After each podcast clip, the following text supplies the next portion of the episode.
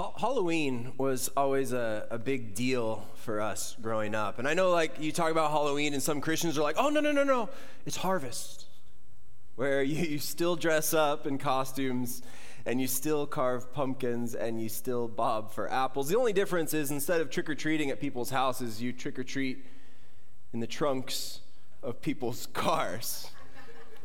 Well, Halloween was always a big thing growing up, and it wasn't because of, you know, the ghouls and the goblins and the witches and the werewolves. It was because my mom would hand make our costumes, and these were planned months out in advance. So maybe I was like a fighter pilot one year, and she would make a, a jumpsuit with patches, and a, an F 14 pilot lived down the street, and so he let me borrow his helmet. And it was this amazing costume. Or uh, I was Davy Crockett one year complete with a coonskin cap and leather fringes on the side of the pants. It was, it was, it was something special. But then, like seventh grade, junior high rolls around, and it became more of a DIY, do it yourself before school. Come up with whatever you can to put together your Halloween costume. And uh, so I remember seventh grade being in the garage, October 31st, Y2K, trying to put together some sort of Halloween costume. I find a, a broken broomstick uh, some old snow gloves, a ratty t shirt, a beanie, and some dark sunglasses. I'm like, all right, perfect, this will work. And, you know, in seventh grade, I didn't really have an eye for moral and ethical insensitivity. You know, the insensitivity that would, that would go into being a blind beggar for Halloween. So I don this whole costume and I walk into first period class, homeroom. Mr. Myers, Algebra 1. I haven't used it ever since, but he's the type of teacher who would walk around and hand deliver the results to your exam. And he would start with the A's. Here's all the A, A grades. And he would walk around and, and hand back the A grades, and he'd say things like stellar and outstanding and then he would hand out the B grades and say, nicely done or, or good work. And then the rest of us would sit there awaiting. He would walk around and, and he would hand back our papers, but upside down on the desk, as not to shame us, apparently. And you flip them over, and it's all full of X's everywhere, and, and a nice uplifting note at the very top, like, I expected better of you. October 31st, Y2K, I knock and feel my way into the classroom. First period, homeroom, Mr. Myers, Algebra 1 class, and, uh, and he's all smiles. He's laughing at all the costumes of everyone walking in, the, you know, the ghouls and goblins, the witches and werewolves. And uh, here I am, this blind beggar, walking in through the classroom, and uh, his eyes meet mine underneath the dark sunglasses, and his face just drops. And I'm like, is it me or is it someone behind me that he's looking at? Because this just got awkward. What made it even more awkward is that he himself was dressed up as like a monk or something. I thought he was a Jedi until he said he was Saint Francis of Assisi, some religious figure. I'm like, oh, great, this is even better. So I sit down at my desk, and to make matters even more awkward, we have to go around and tell everyone what we dressed up as. I'm sweating buckets, waiting for my turn. But then, uh, as people are going around, he's saying things like, stellar, outstanding, nicely done, great work on your costume. And then comes Austin Powers and Buffy the Vampire Slayer, and then it's finally my turn. And I'm like, uh, I'm, I'm, uh, I'm a blind beggar. Silence. His face drops. He shakes his head. And my gut just drops. I feel hot and sweaty. I feel like everyone's eyes are on me like daggers. I wanted to be anywhere but there. Anywhere but there. But by uh, third period, as the uh, as the day went on, my, my condition as a blind man miraculously transformed. I lost the broomstick by third period, threw it in the trash can. And by lunchtime, I had lost the ratty t shirt, and I had miraculously become, by lunchtime, a snowboarder.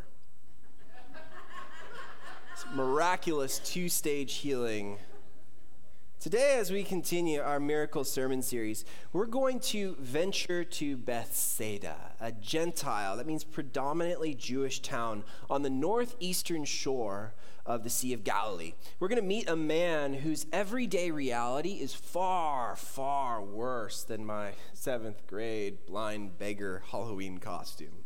His situation is dire. He lacks the ability and the wherewithal to survive but we'll see Jesus enter the scene. And, well, let's see. But before we do, I do come bearing gifts. I got everyone a gift today, you know, out of the generosity of my heart. Jim and Teresa are going to be handing these out for everyone. And we've also got Susie outside. She's going to be handing out, they're going to be handing out sleep masks. So, uh, you know, if you get sleepy at any point during the sermon, just put those on and, and feel free to nod off. No, no. This is not the sleep shop where we'll beat anyone's advertised price or your mattresses. You guys watch a lot of TV. No, we're going to be doing some experiential learning today. We're going to see the story through the eyes of a blind man, the blind man of Bethsaida. So go ahead and put those on. Go ahead, put them on. They're, they're brand new. They haven't been worn. They're wrapped in plastic. Put them on if you want to be a cool participant. If you don't, if you're too cool for this, whatever. Um, but uh, it, it, may be kind of crazy, right? Like you did not expect this. Some of you guys are ready to leave. You're ready to just get out the door. This is weird. I don't want to be a part of this. Just just hang, just stay here for a moment. This is experiential learning. I mean, as you put them on, don't worry. No one's going to steal your stuff. No one is going to sneak up on you. But hey, maybe they will. Because that just goes with the territory, the vulnerability of being blind. Caveat I will say, our safety and security team, they will, for the entire duration of the service, have their eyes unmasked just to set your mind at ease as well.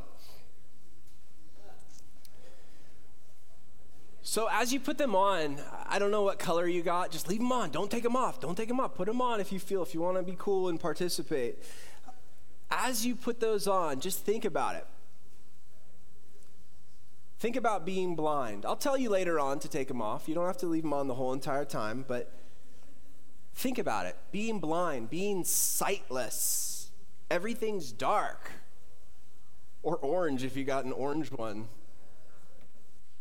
But you can't see. And I mean, as you're blind now for this moment, maybe it feels like the noises are a lot bigger around you. There's like this spatial awareness. It just feels huge and even haunting, like a, like a constant threat. Dangerous and unknown. So let's try something. Fully blind now. Go ahead and take your time and be careful and stand. We're going to read from our memory verse today. Take your time, it's easy. Feel around, easy does it. And hear the words of Jeremiah 32 27. I am the Lord, the God of all the peoples of the world. Is anything too hard for me? And no, no, God, nothing is too hard for you. Nothing is too great for you. You are worthy. You are mighty. You are incredible. You have done all things and deserve all praise throughout all generations. And today we come before you to hear from you, to experience you. to take part in what you are doing in our lives, in our community, in our world. And so many times, Lord, it's like we don't know what's going on. Everything is crazy and upside down. But God, you're still with us and you're still working. And the crazy part is you choose to work through us. And I thank you, Lord. I thank you for the ability that you give us to live this day. Our hearts are open, our minds are ready. We want to receive from you. May the words of my mouth and the meditation of my heart be pleasing to you, O Lord, my rock and my redeemer. In Jesus' name, amen. Now, carefully, leave them on, leave them on. Don't cheat. Carefully, slowly, easy does it. Go ahead and grab a seat, feel around. You can, you can be seated. All right, good. I think no injuries. Good. We can put the stretcher away. Mark 8, verse 22. When they arrived at Bethsaida, I imagine they've just stepped out of the boat. The small waves lap upon the wooden hull and they crash upon the shore of Bethsaida. The name of the place, it means house of fishing. It's a fairly large Gentile town up ahead, and and maybe there's the smell of pigs nearby. Peter and Andrew and Philip, these disciples of Jesus, they probably feel right at home because it's where they, it's where they were born. But the talk of the town is how Jesus healed a man who was blind, or who, who, was, who was both deaf and mute, just last chapter. And so some people, they brought a blind man to Jesus and they begged him to touch the man and heal him. And there he stands, hunched over, I'm, I'm guessing, eyes milky and, and glossed over, his face shaped as if he's always listening, searching for sound because, well, he is. We know next to nothing about this blind man. How did he develop this condition? Was he born with it? We don't know. Is it like he just can't pass the EFPTOZ, or is that an eye, eye test at the optometrist? Or is this like total blackness that he lives in? Maybe he's like a, a buddy of mine who's legally blind without his contacts in. Even still, he drives by braille. Had me praying to Jesus on the 405 like never before. What might we see, though, in the text, in the Bible here, in the Gospel of Mark, to understand this man's condition? It says, Some people brought a blind man to Jesus. Okay, so we can figure out here that he's got some friends, or at least those who see his need, and it says they brought him. He cannot go on his own, he needs their assistance. He's a blind man with, without sight. The curtains are drawn over his eyes, the, the shutters are closed. His world of sight is darkened. He only sees what you are currently seeing no light, no colors, no shapes, no images. Like, good luck finding work at the docks. Hired on as part of a fishing crew? You're dreaming. No, his survival, it depends on the generosity of others. It says in the text, they, his friends, or these people who brought him, begged. So it must be desperate. They begged him, Jesus, to touch the man and heal him.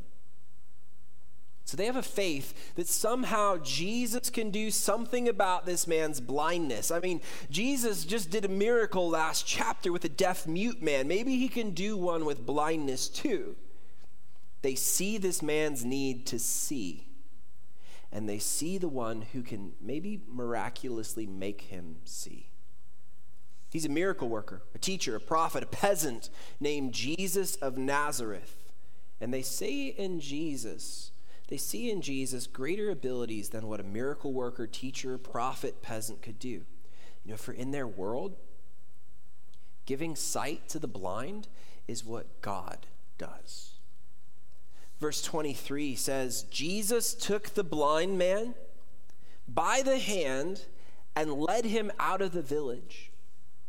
Shoulder to shoulder, I imagine, with Jesus supporting him through each dangerous step. Like one, one misstep could mean a, a broken ankle or a, a torn ligament, and, and so they maneuver down steps through alleyways and around rocks in the road. Since Jesus has to take the blind man by the hand, I think it further indicates the severity of this man's blindness. He's blind as a bat, blinder, actually, without the use of echolocation. He's like you, right here, right now. I mean, it's hard. It's hard to navigate pretty much everything when you can't see. If you don't believe me, uh, just take 90 seconds and try. Try to talk to the people around you. It's okay. I, I don't think they bite. But yeah, like, no, stay, stay blind and try and have a conversation with those around you, those in front of you, those beside you. I don't care. Whoever they are, you got to figure it out and answer the question what do you think is the hardest part about not being able to see? Go ahead. 90 seconds. What do you think is the hardest part about not being able to see?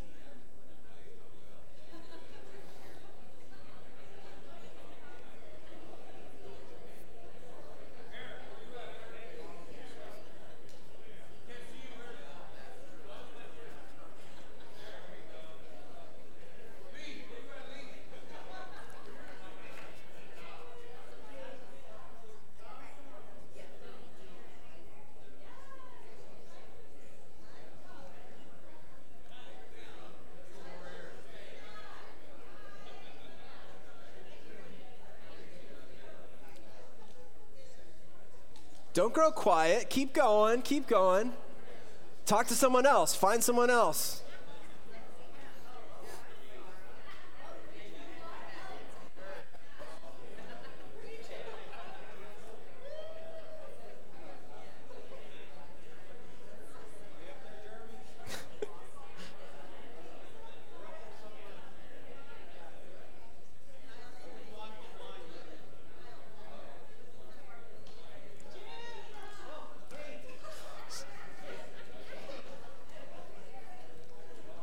So I, I, know for some people it's harder actually to talk to people that you don't know than it is to be blind. Maybe that's a form of blindness in itself. But it's okay if you're introverted, that's okay. You didn't come to church to talk to people. like, why would I have to talk to people at church? Sorry. God is a verbal God, and so sometimes we might feel the need to be verbal. Jesus, he leads the blind man out of the village. Why? Well, maybe, maybe so Jesus could get to know him personally. Or maybe to avoid publicity. After all, Jesus isn't here for the show, he's here for the kingdom. But this man's willingness, think about it, this man's willingness to be led by Jesus, who knows where, demonstrates a measure of faith on his part. So they're somewhere outside the village, among the rocky hills, the whispering trees, and dry grass. And verse 23b says, Then spitting on the man's eyes, what the? Then spitting on the man's eyes. Hold still, I'm going to spit real quick on someone's eyes.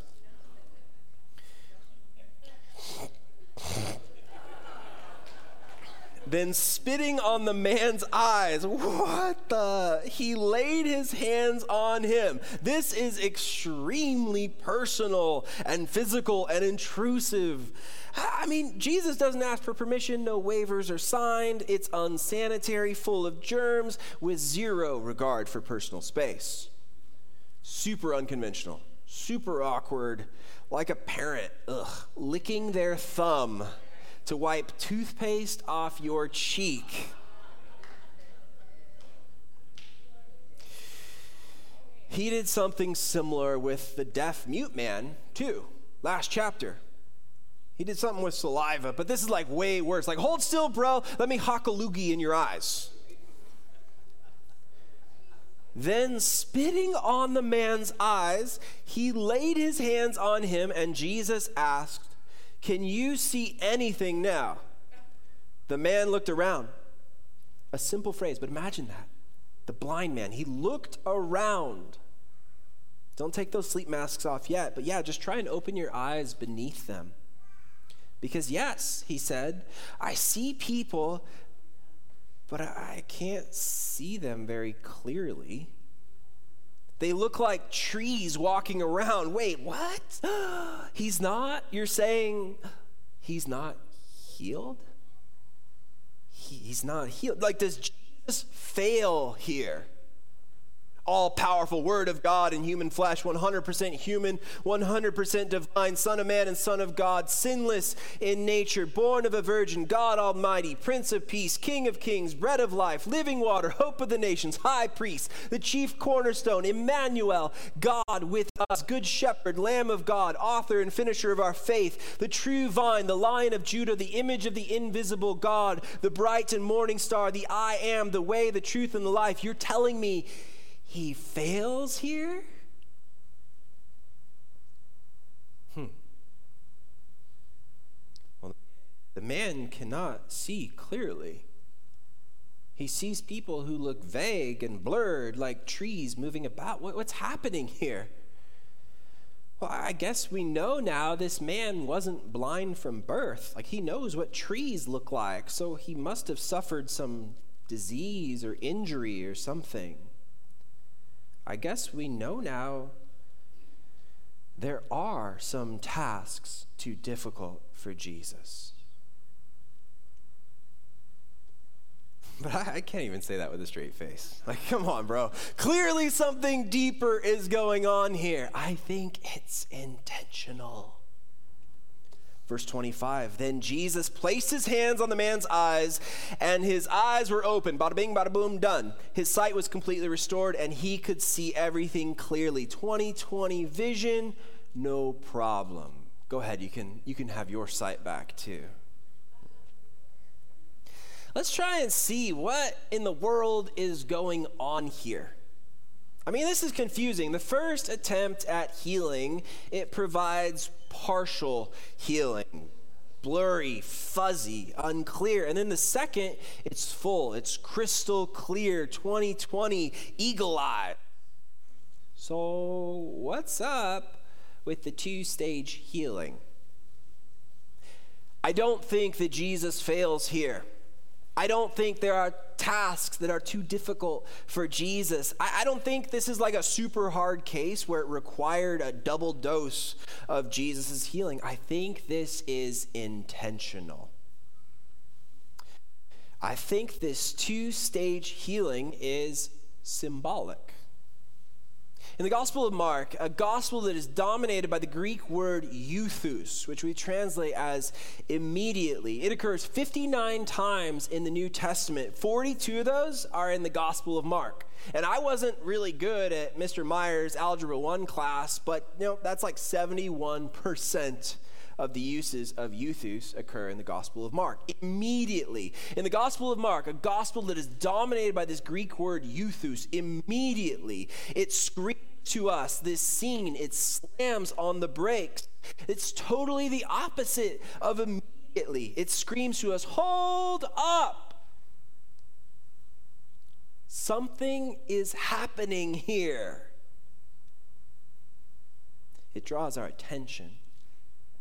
It pulls us in. It reminds us that we aren't just reading a story stuck in the first century, we're also reading a story about us. This is the only miracle in all of Mark's gospel that does not happen immediately.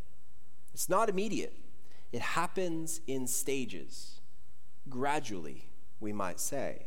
You know, kind of like uh, discipleship following and living and becoming more like Jesus. It's kind of like, you know, the spiritual journey. It's kind of like the life of faith. It's not always immediate, it happens in stages, gradually, as we might say. Like sometimes transformation is a process. I think this two stage healing is actually symbolic symbolic of discipleship and the spiritual journey and the life of faith, how sometimes transformation is a process. Like the blind man, the disciples, then and now. We come to see, but it happens in stages already, but not yet fully. Like I'm beginning to see more and more, but it's a process unfolding in stages. It's like our little Nora. She just turned four months. And, and her eyes, I guess at four months, she's beginning to see more and more. But uh, according to WebMD, she can't yet see color. After birth, I guess, uh, you know, they say she only saw in black and white with shades of gray, 50, I believe, or so. But uh, just now, as it happens in stages, she can see already, but not yet fully. Her color vision is developing. And it's not until, I guess, seven to 11 months that they actually develop depth perception. I know some of you guys are still working on that. I've seen you drive. But you see, it's all a process, stages of development, like discipleship, like the spiritual journey, like the life of faith. Sometimes transformation is a process. And that goes totally against the grain of a, a, society that is immediate gratification, instant gratification. I want, I want Amazon delivering drones to my house. Hmm. Sometimes transformation is a process. I think of Amazing Grace. You know, the, the old tune, I once was lost, but now I'm found. I was blind, but now I see. And I always had an issue with this song, with the, the finality that came with that last line I was blind, but now I see. At least for me, I need to insert the words am beginning to. I once was lost, but now I'm found. I was blind, but now I am beginning to see. I don't yet fully see. But like the blind man, I am beginning to. I am beginning to. It's like a, a process that is unfolding in stages.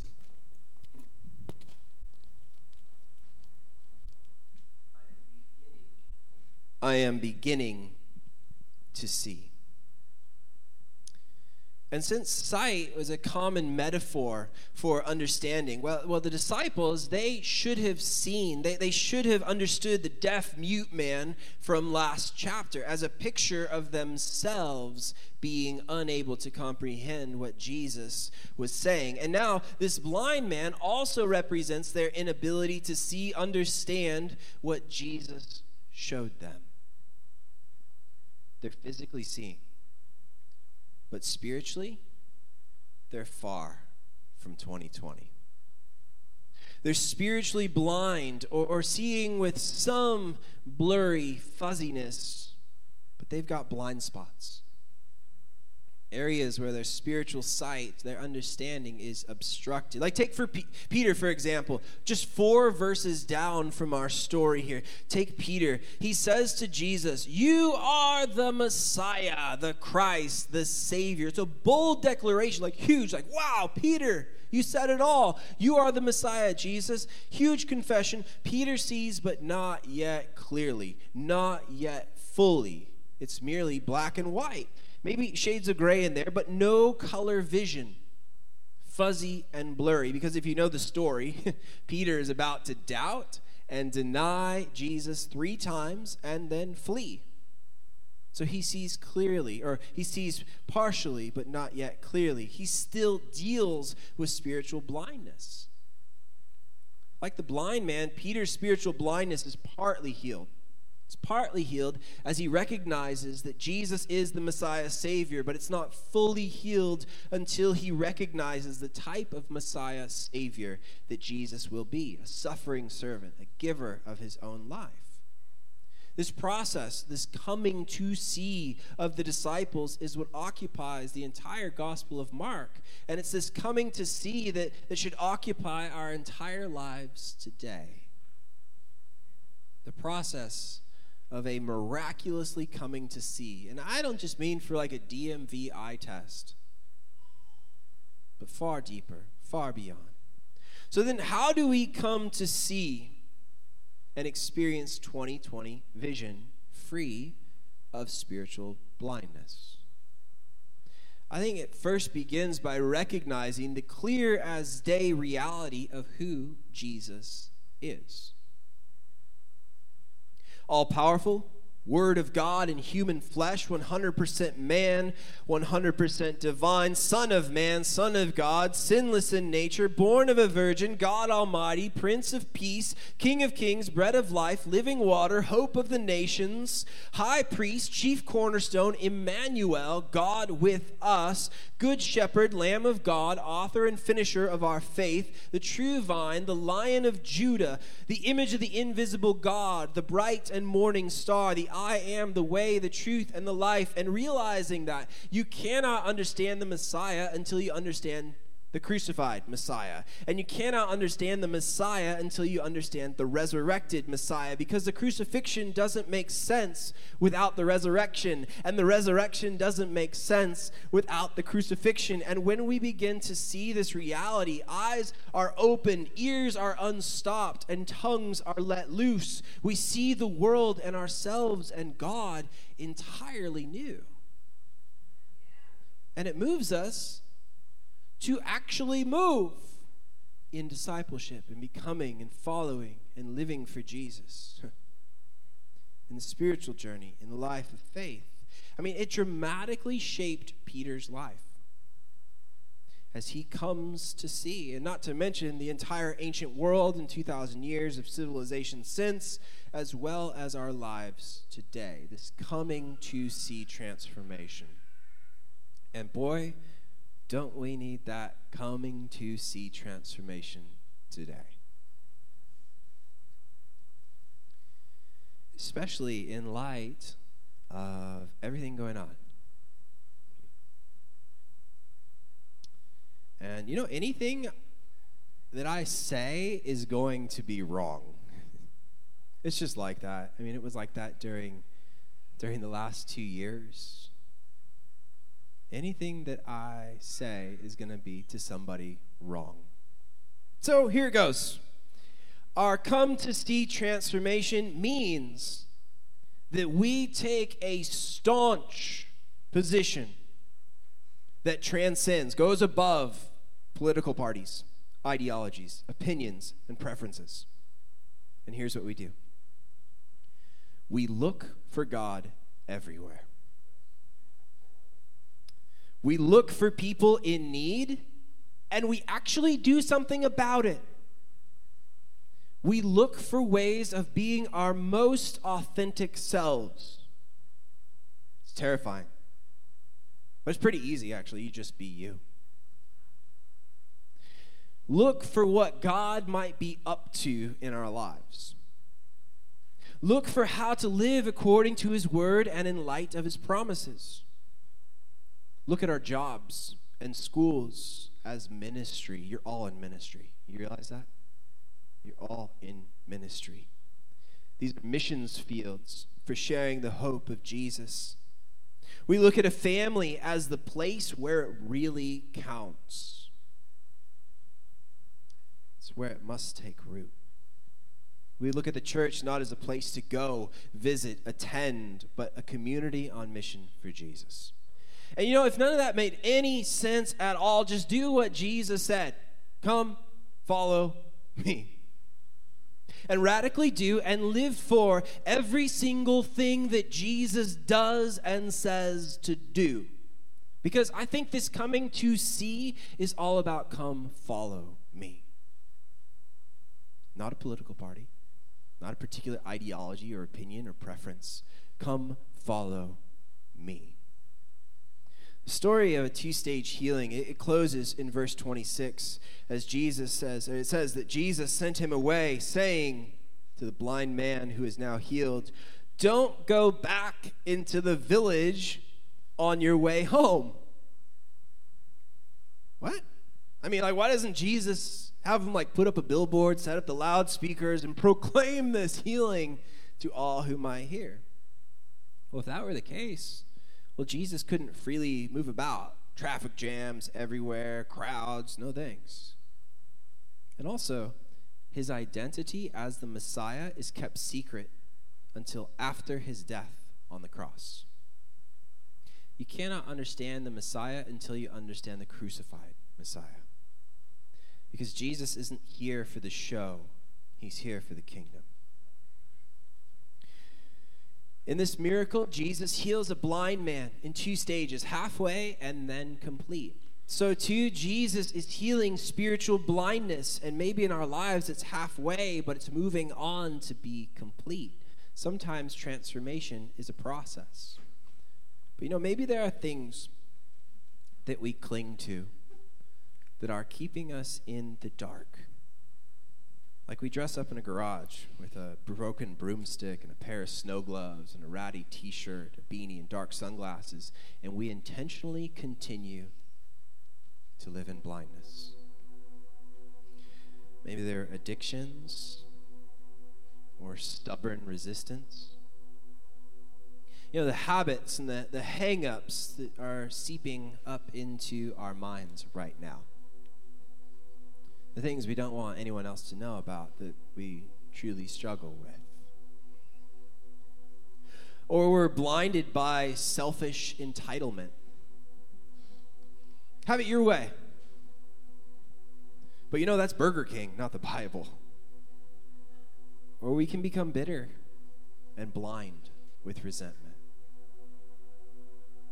The things people say and the hurt that they've caused it's like we, we can't see a way out. As the saying goes, resentment is like drinking poison and expecting the other person to die. You know, or we just keep to ourselves and bury and bury and bury. Life alone seems easier, but it's emptier, disconnected, and isolated. But Jesus heals so that we may see. And sometimes that's a process of faithfully coming to see. And that's why I think this story is so full of promise. You can always count on Jesus to finish what he started. I'm talking restoration, I'm talking healing, I'm talking wholeness, hope, peace, joy, boldness, courage, you can always count on Jesus to finish what he started.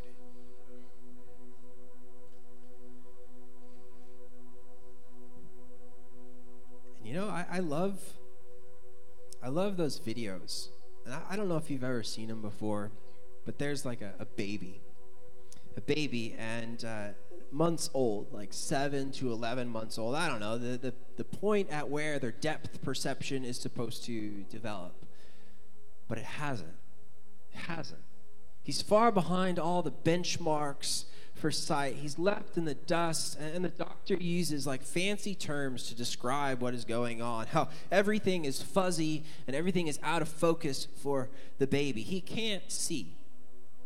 Maybe he can make out shapes, but there's the depth that he cannot see. The images are, are not shown properly by his optic nerve. Maybe it's a rare condition, perhaps it's just genetics. But it produce, produces a whole host of issues for growth and development. But then they take these glasses, oval frames held by a silicone band, and they place them over the baby's head. And then the lens they fall over his eyes. And he looks straight into his mother's face. And then there's that moment of hesitation. As bright eyes take in, as bright eyes take in an entirely new world.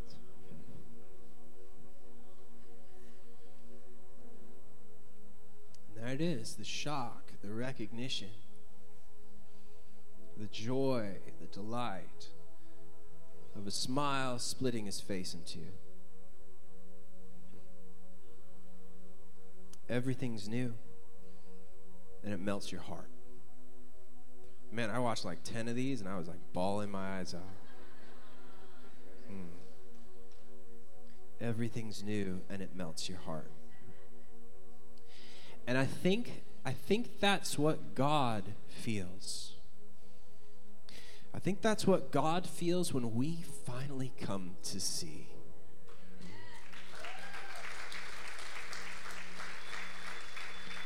Through the spiritual blindness and spiritual blind spots, I once was lost, but now I am found. I was blind, but now I am beginning to see. So, Jesus, thank you for sight. And I ask, Jesus, that you would continue to heal our spiritual sight. Because sometimes it feels that, man, we know more than, more than anyone that we are walking in darkness. Help us to see the blind spots in our lives, to come to you and ask for healing and wholeness. We want to recognize you in our lives completely. I pray if someone wants spiritual sight for the first time, they want to know who this God is who loves them so tremendously that they would pray, Jesus, would you come into my life? I believe that you died on the cross for my sin, for my blindness, for my wreckage of a life, Lord. But you rose from the grave, defeating death. It has no sting. Come into my life. I want to follow you. I want to be led by the Holy Spirit. So, Lord, help us to see. In Jesus' name, amen.